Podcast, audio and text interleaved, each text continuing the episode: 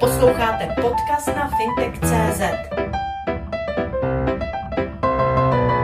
Když jsem byl před zhruba 2 roky v Bělehradě, tak mě překvapilo, kolik tam bylo čínských turistů. Následně mi řekli, že to nebyli turisté, ale že to byli lidé na práci. Tak bych se vás rád zeptal, byli to turisté nebo to byli lidé na práci z Číny, kteří vlastně byli tak silně zastoupeni v hlavním městě Srbska? Tak je možné, že to bylo obojí, ale je pravda, že čínských pracovníků dnes potká člověk na ulicích poměrně dost. Jsou to převážně muži, kteří různě si zlepšují fyzickou kondici a chodí tak takových skupinkách na takové zdravotní procházky, bych řekl, protože čínských firm v Srbsku je dnes poměrně dost. Jsou to především stavební firmy, zabývají se i kromě výstavby infrastruktury silniční a železniční, tak se zabývají i energetickými projekty, různé důlní a elektrárenské projekty. Mají tam dnes, řekl bych, široce otevřené dveře vzhledem k tomu, že například co se týče energetiky, tak Evropská unie nepodporuje těžbu uhlí a výrobu elektrické energie z uhlí. Považuje to za špinavou energii, ale Srbsko vzhledem k tomu, že má ještě bohaté zásoby, tak argumentuje tím, že by tedy rádo také ty svoje zásoby nějakým způsobem využilo, než se pustí na tu zelenou evropskou cestu. Takže žádá o určité pochopení, což zatím ze strany Evropské unie příliš není a ze strany bank je téměř nemožné získat úvěry na takovéto záležitosti, tak v tomto ohledu Čína je připravená okamžitě zaplnit tu mezeru a zafinancovat výrobu elektrické energie z uhlí. Takže tam je tedy Čína zastoupená a zároveň, aby vykompenzovala tady tuto, řekl bych, trošku negativní část, tak se nabídla, že bude financovat výstavby čističek odpadních vod, což může být příležitost i pro české firmy, protože ty čínské tendry nejsou až tak, bych řekl, přísně nastavené, jako když něco financuje Evropská unie. Tak z tohoto pohledu si ta Čína chce trošičku vybalancovat tu pověst a chce potom taky to použít, jakože tedy nejenom, že znečišťuje, ale také pomáhá při čištění toho životního prostředí. Takže opravdu, jestli jste tam viděl před 2 lety Číňany, tak dnes byste jich viděl možná ještě víc. Srbsko bylo tradiční sférou vlivu Ruska. Jakým způsobem se tam vlastně v tuto chvíli dostala Čína a jak dlouho je tam přítomná a nakolik tam má otevřeny dveře? No tak já jsem to teď, myslím, trošku řekl, že ta Čína má především výhodu v tom, že je finančně velmi silná, to znamená, že dokáže předložit určité nabídky, které prostě třeba západní partneři nedokáží. Týká se to například železničních koridorů, kdy na sever od Bělehradu směrem na Budapešť vlastně celou tu stavební část dělají Číňané. Rusové budou v polovině tohoto úseku dodávat technologie a můžu říct s potěšením, že česká firma AŽD získala zakázku na vybavení 7 železničních stanic v úseku Subotica-Chorgoš právě na ty zabezpečovací systémy. Ona už tam byla dřív úspěšná, vybavovala centrální nádraží v Bělehradě, takže musí s ní každý komunikovat, kdo se chce napojit tady na to centrální nádraží. A jedna z jejich zkušeností je právě, že Číňané, kteří také se svými technologiemi se napojují na tu centrální stanici v Bělehradě, tak dnes chodí do kanceláře AŽD a učí se jak funguje ten jejich systém, aby se dokázali na něj efektivně napojit s tím svým systémem. Přesto ještě bych zůstal u této otázky.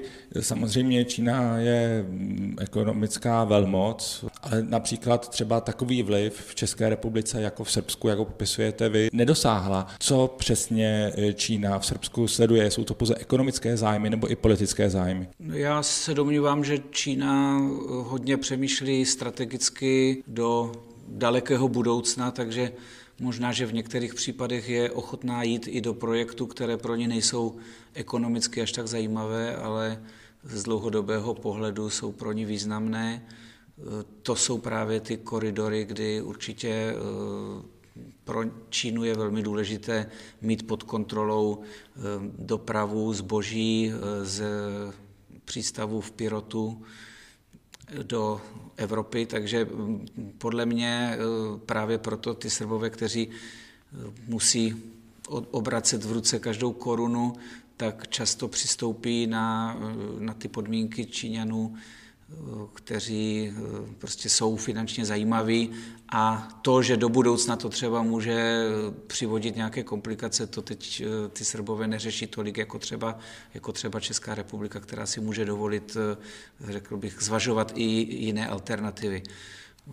Já teď se nechci vyjadřovat k jiným zemím, ale ukázalo se, že například v Černé Hoře Číňané, kteří postavili dálnici s tím, že ji ani nedokončili, a hrozí, že nedostanou za ní včas zaplaceno, tak údajně mají v podmínkách, že vlastně ty pozemky pod tou dálnicí už budou jejich, takže to je ten styl, který je velmi, řekl bych, agresivní, ale pravděpodobně přináší tedy pro Čínu z toho dlouhodobého hlediska ovoce. Pokud bych se vás zeptal na vlastně politické nebo na rozložení politických sil, mezinárodních politických sil v Srbsku, jak byste to hodnotil? Nevím, zda mám úplně přesné informace, ale je běžné, že mnoho ministrů srbských ministrů má mnoho poradců z okolních zemí, ať už jsou to země Evropské unie, ať už je to Rusko, ať už jsou to Spojené státy.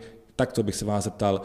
Je to Srbsko v tuto chvíli skutečně, co se týká politiky, suverénní, nezávislý stát, i s ohledem na to, že to zase není tak dlouho, kdy tam došlo k válečnému konfliktu, který byl řešen mezinárodně? Ne, tak Srbsko je určitě suverénní, nezávislý stát. To, že se tam dnes všichni snaží nějakým způsobem zaháčkovat, je přirozené, protože Srbsko bylo vždycky křižovatkou různých kultur a ekonomických a strategických bezpečnostních zájmů.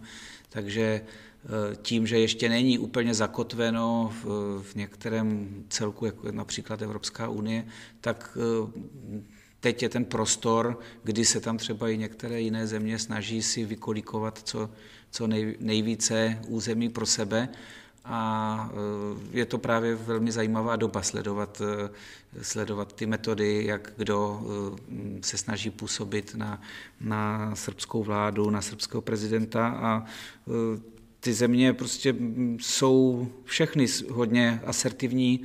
Nejsou to jenom Čína, Rusko, ale jsou to i země jako Spojené arabské emiráty, Turecko, ale i evropské země hájí své obchodní zájmy, můžu jmenovat Itálii, Francii, Rakousko.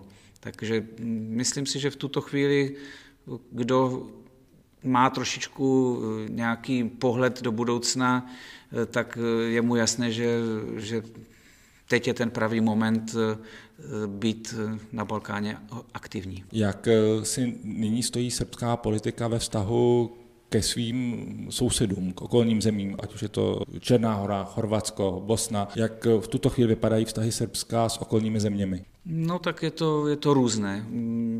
Podle mého názoru nejlepší vztahy má v současné době Srbsko s Maďarskem. Tam opravdu žije velká maďarská menšina, která je velmi dobře, řekl bych, ze srbské strany ošetřená, takže návštěvy mezi nejvyššími činiteli obou zemí jsou velmi pravidelné a skutečně velmi vřelé, takže s Maďarskem bych řekl, že tam nejsou problémy, dochází tam teď právě k tomu železničnímu propojení. O něco horší už je to s Rumunskem a s Bulharskem, ale není to žádná nic závažného. Černá Hora, tam ta současná vláda je, řekl bych, příznivěji nakloněná vztahům se Srbskem, než byla ta předchozí. Nejsou tam žádné zásadní věci, ale samozřejmě znáte to se sousedy, vždycky se něco najde. No a Bosna, tak tam jde o to, že tedy Srbsko prohlašuje, že uznává teritoriální integritu Bosny, ovšem na druhou stranu toto uznání má zřejmě své limity, takže ta silná srbská část, která se jmenuje tedy Republika srbská v Bosně a Hercegovině, tak ta má velikou podporu Srbska a řekl bych, že prostřednictvím tady této komunity Srbsko ovlivňuje hodně dění i v té centrální Bosně. Takže tam určitě nějaké problémy jsou. S Chorvatskem je také problém, protože je spousta nevyřešených otázek po válce, ať už to jsou majetkové záležitosti nebo ještě záležitosti týkající se nějakých nezvěstných a vyrovnání právě s těmi válečnými následky.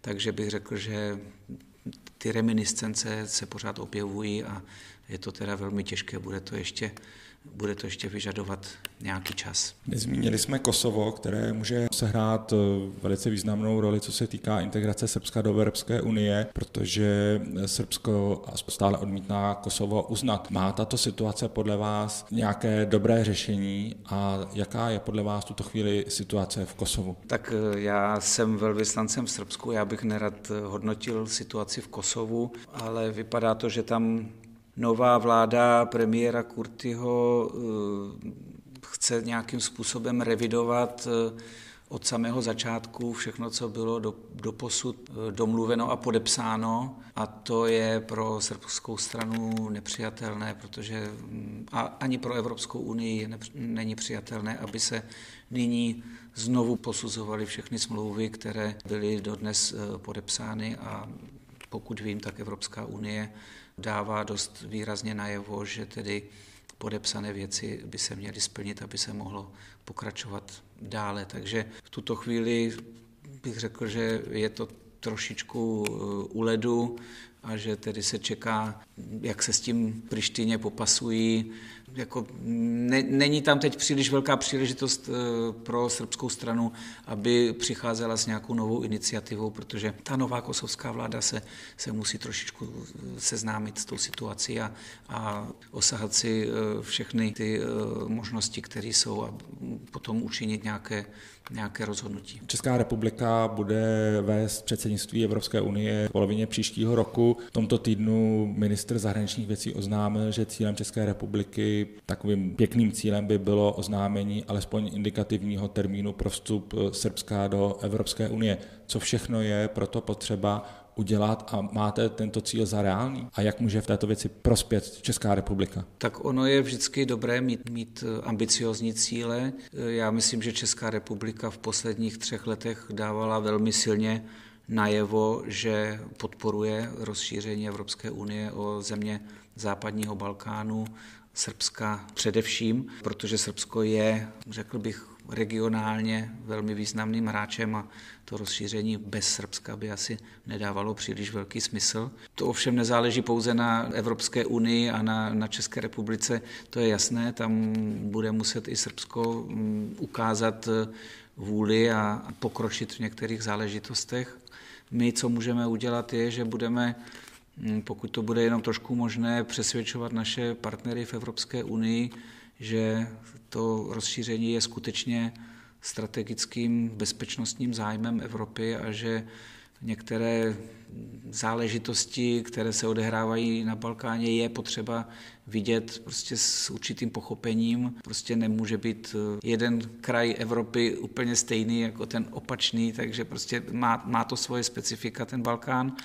A my jako Česká republika jsme země, která těmto věcem rozumí, protože také jsme žili 40 let trošku v jiné situaci než ti naši západní partneři, takže myslím si, že proto to my máme velmi dobrou výchozí pozici, abychom dokázali dělat takového prostředníka a trošku i advokáta právě těm zemím západního Balkánu. Sám jste zmínil bezpečnostní situaci, kdo přecházel srbsko-maďarskou hranici, dovede si udělat asi obrázek o tom, jaký lidé vlastně proudí přes tuto hranici do Evropy. Když se na to podíváte, tak jsou tam přítomny samozřejmě, když bych to řekl tak, jak to tam člověk vidí, auta s německými, s rakouskými, s holandskými, s belgickými značkami, ale většina těch jaksi osazenstev těchto vozů jsou jednoznačně muslimové. Tedy bych se vás zeptal na to, jestli toto je problém evropský, anebo jakou roli hraje Srbsko obecně té migrační politice a jakou roli by hrát podle vás mělo do budoucna. Tak Srbsko se chová naprosto standardně, tam není jim co vyčítat, oni se snaží zachycovat na hranicích již při vstupu migranty. Dokonce česká policie posílá kontingenty policistů na hranice s Bulharskem, kde prostě dochází k záchytům, takže tady ta spolupráce je výborná. Teď to přešlo pod hlavičku Frontexu, takže Srbsko je tady v těchto věcech otevřeno v spolupráci s evropskými strukturami. Pokud už se nějací imigranti ocitnou na srbském území, tak je o ně velmi důstojně postaráno a myslím si, že dneska se pohybuje po území Srbska něco kolem 3 000 imigrantů v průměru. Není to tak vysoké číslo, protože tím, že Maďarsko postavilo plot, tak už přesto Srbsko se tolik nechodí, většinou směřují imigranti na Bosnu, ze které potom překračují hranici do Chorvatska, která je velmi obtížně střežitelná. Takže neviděl bych v tuto chvíli, že toto by byl problém.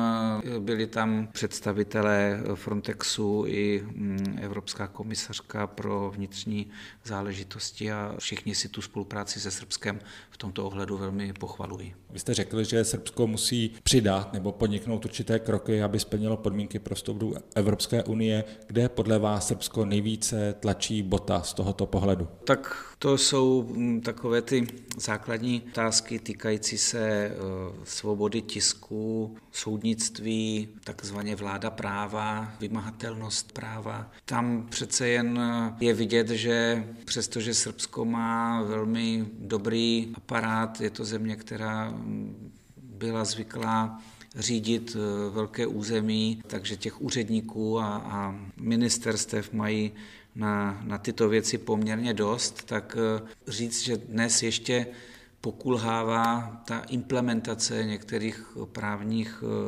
norem. Oni nemají problém podle požadavků Evropské unie napsat zákon, schválit zákon parlamentem, takže na papíře to všechno sedí dobře, ale potom, když sledujete ty kauzy, co všechno se děje novinářům, kteří se snaží psát svobodně, nebo případy opozičních politiků, celkově prostě ten výkon toho práva, jako tam ještě je potřeba tedy přidat. No. Jak byste v tuto chvíli hodnotil srbskou ekonomiku z pohledu jejího výkonu, ale i z pohledu toho, jaká je kupní síla obyvatelstva, jaký je trh práce v Srbsku, prostě ekonomické počasí v Srbsku, jaké panuje v tuto chvíli, jak to vidíte? Tak já bych řekl, že Srbsko po těch válkách si mělo tu startovací pozici hodně nízkou a nyní zažívá, řekl bych, přímo ekonomický boom, protože hodně zemí, jak jsme se bavili na začátku, si uvědomilo, že to Srbsko má obrovský potenciál. Je to země, která je velmi dobře strategicky položená, má velmi dobré klima, voda, půda úrodná, zvláště ta panonská nížina, To jsou prostě základní předpoklady a k tomu se přidává technicky vzdělané obyvatelstvo, které je skutečně kulturně na úrovni evropské, poměrně nižší náklady na vstupy, ať už jde o elektrickou energii, plyn, právě ta pracovní síla a tak dále. Takže je vidět, že hodně firem si uvědomilo, že vyrábět v Srbsku může být pro ně výhodné nejenom z toho důvodu, že vyrobí levněji, ale že umístí také na nové trhy prostě ty svoje výrobky, protože se jim otvírá opravdu celý region Balkánu. No a podle toho to dnes vypadá v Bělehradě, kde když přijíždíte ze všech stran podél dálnic, vidíte různé logistické parky, vidíte nové stavby závodů, továren, západních většinou. Teď můžu říct prostě Benetton, Broze, Fiat, ale i české firmy tam už dnes investují, staví tam obchodní centra, velmi se staví byty. Podle toho poznáte, jak odhadují budoucnost země investoři, protože předpokládají, že tam bude takový zájem o bydlení, že prostě se staví tisíce nových bytů. Člověk si říká, jak je možný, že něco takového, kdo tam bude bydlet, ale pravděpodobně buď to tam investují Srbové, kteří žijí v zahraničí a chtějí mít někde uložené peníze, anebo tam investují zahraniční investoři, kteří věří tomu, že tam ta poptávka po tom bydlení do pár let bude prostě obrovská.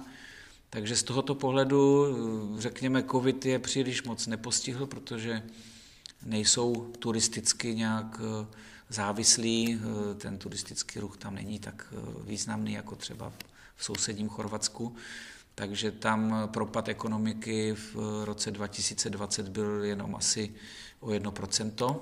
A letos už se očekává opět růst HDP o 6%. No a když se ptáte na to obyvatelstvo, no tak postupně se jim zvedají platy, zvedá se jim postupně životní úroveň, která samozřejmě nebyla ještě před 10 lety nějak závratná. HDP na obyvatele je 7 000 euro a postupně se ten život zlepšuje. Takže já si myslím, že ti lidé jako jsou poměrně optimističtí při pohledu do budoucna.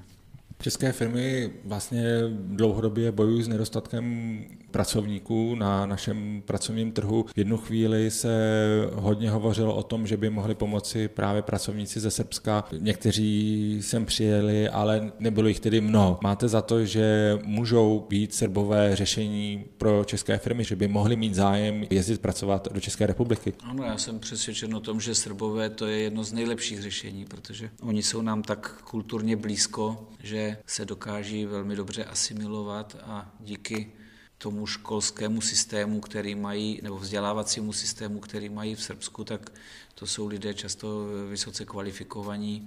Ukazuje se to dneska třeba v IT oboru, kdy hodně západních firem investuje v Srbsku právě tady do tohoto průmyslu.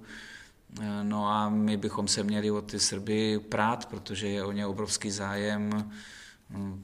Německo jim otvírá do kořán dveře, Maďarsko, takže pokud chceme skutečně kvalitní, tak musíme být aktivní, jinak půjdou jinam. Kdybych se zeptal na náročnost toho byrokratického procesu, sem legálně prostě přivést srbské pracovníky, je to pro české firmy dlouhotrvající záležitost, namáhavá záležitost, nebo je to snadné? No tak je to určitě snadnější, než to bylo dřív. My dnes máme takzvaný program Srbsko, který funguje ve spolupráci s hospodářskou komorou, kdy vlastně hospodářská komora vytvoří seznam takzvaných spolehlivých zaměstnavatelů, kteří už jsou prověření a u kterých nehrozí, že by potom byly nějaké stížnosti ze strany těch pracovníků, protože nejhorší je to, co se stalo třeba na Slovensku, že nalákají srbské občany na práci, naslibují a potom jim nezaplatí a nechají je na holičkách, tak aby se tomuto zamezilo, tak my máme dneska už, řekl bych, propracovaný systém, jak prověřovat nejenom toho pracovníka, ale i toho zaměstnavatele, aby potom, když ten člověk se tady usadí, aby bylo co nejméně problémů. Takže z tohoto pohledu dnes už je poměrně rychlý preferenční systém, který dokáže celkem rychle vyhovět žádostem a zprůchodnit tady tu cestu. Dovolte mi osobnější otázku, jak vám se v Srbsku líbí, jak vy osobně vnímáte tu zemi, i třeba ve srovnání s vašimi předchozími zkušenostmi, a pak ještě, co vy jste si sám osobně vytyčil při své misi v Srbsku za hlavní cíl. Já se v Srbsku cítím velice dobře, i moje rodina. Byli jsme velmi mile překvapeni, jak jsou to vstřícní lidé, kteří mají Českou republiku opravdu rádi. Kamkoliv přijdeme a řekneme, že jsme z České republiky, tak slyšíme, že ti lidé tady byli, že se jim tady líbilo, že prostě četli naše spisovatele, poslouchají naši hudbu, znají naše filmy. V tomto ohledu si myslím, že i máme co dohánět, pokud jde o naše znalosti Srbska, protože oni toho o nás vědí tedy opravdu hodně. Píše se o České republice v novinách, já mám už obrovskou hromadu různých článků, které zmiňují Českou republiku, je to v každých novinách aspoň jeden článek, rádi se s námi srovnávají, jsou k nám tedy skutečně velmi pozitivně naladění a je to pro velvyslance radost tam pracovat, protože musím říct, že vycházejí vstříc, jsou pracovití, nehledají, proč něco nejde, ale snaží se prostě problémy řešit, takže v tomto ohledu tedy skutečně se mi tam pracuje dobře. A pokud jde o ty moje cíle, tak já, když jsem odjížděl před 3 lety do Srbska, tak jsem úmyslu hodně propojit lidsky ty naše představitele, protože často, když jenom něco čtete na papíře o nějaké zemi, slyšíte něco v rádiu, tak si uděláte nějaký obrázek, často třeba o tom Srbsku i ne úplně pozitivní, ale potom, když tam přijedete, když máte možnost osobně poznat ty lidi, vidět tu atmosféru, co všechno už za poslední roky se tam odehrálo, tak to je prostě úplně něco jiného. Takže toto si myslím, že se mně podařilo, že jsme měli opravdu takové množství návštěv na prezidentské úrovni, na premiérské úrovni, na ministerské nebo poslanecké, předsedové parlamentu, že myslím, že je málo zemí, se kterými měla Česká republika v poslední době tolik bilaterálních kontaktů, a to samozřejmě přináší potom ovoce i pro ty naše biznismeny, kteří mají opravdu snaží se prosadit, jak jsem říkal, na železnici AŽD, nebo firmy, které dělají developerské projekty. Karlovarské minerální vody tam koupili největší srbskou vodu před rokem. Neříkám, že to je jenom zásluhou těch vztahů mezivládních, ale určitě to pomáhá. Myslím si, že právě v zemi, jako je Srbsko, tyto věci mají mnohem větší význam než některé zaběhané tržní ekonomice, kde existují nějaká kritéria, nějaká výběrová řízení, kde je všechno předem dáno čistě čísly, tak tady přece jen ta lidská dimenze pořád ještě hraje svoji roli a já mám radost, že prostě ten stát může touto formou se jaksi zasadit a pomoci. Takže mně to přijde jako užitečné a kromě toho tedy podporujeme i naši českou menšinu, která žije v Srbsku. Tam si myslím, že to taky hodně pomáhá, že máme takto dobré vztahy. Pokud by měl český podnikatel zájem investovat nebo nějakým způsobem expandovat do Srbska, jaké praktické kroky byste mu doporučil? Kam se má obrátit, jestli má najít informace, koho má kontaktovat? Záleží na mnoha okolnostech, o jak velkou investici by se jednalo. Tam existuje rozvojová agentura, která je k dispozici něco jako náš Czech Invest.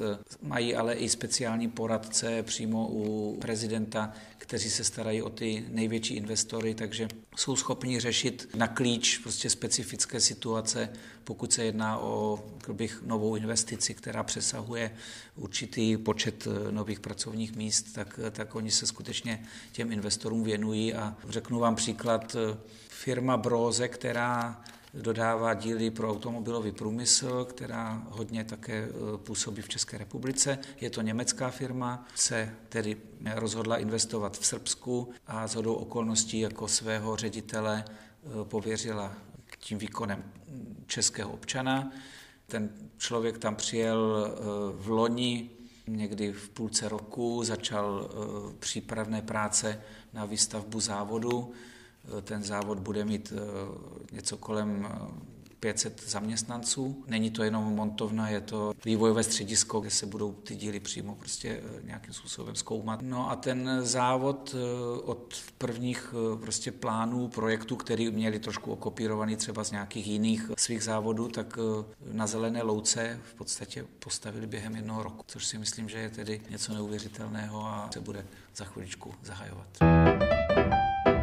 Sledujte fintech.cz.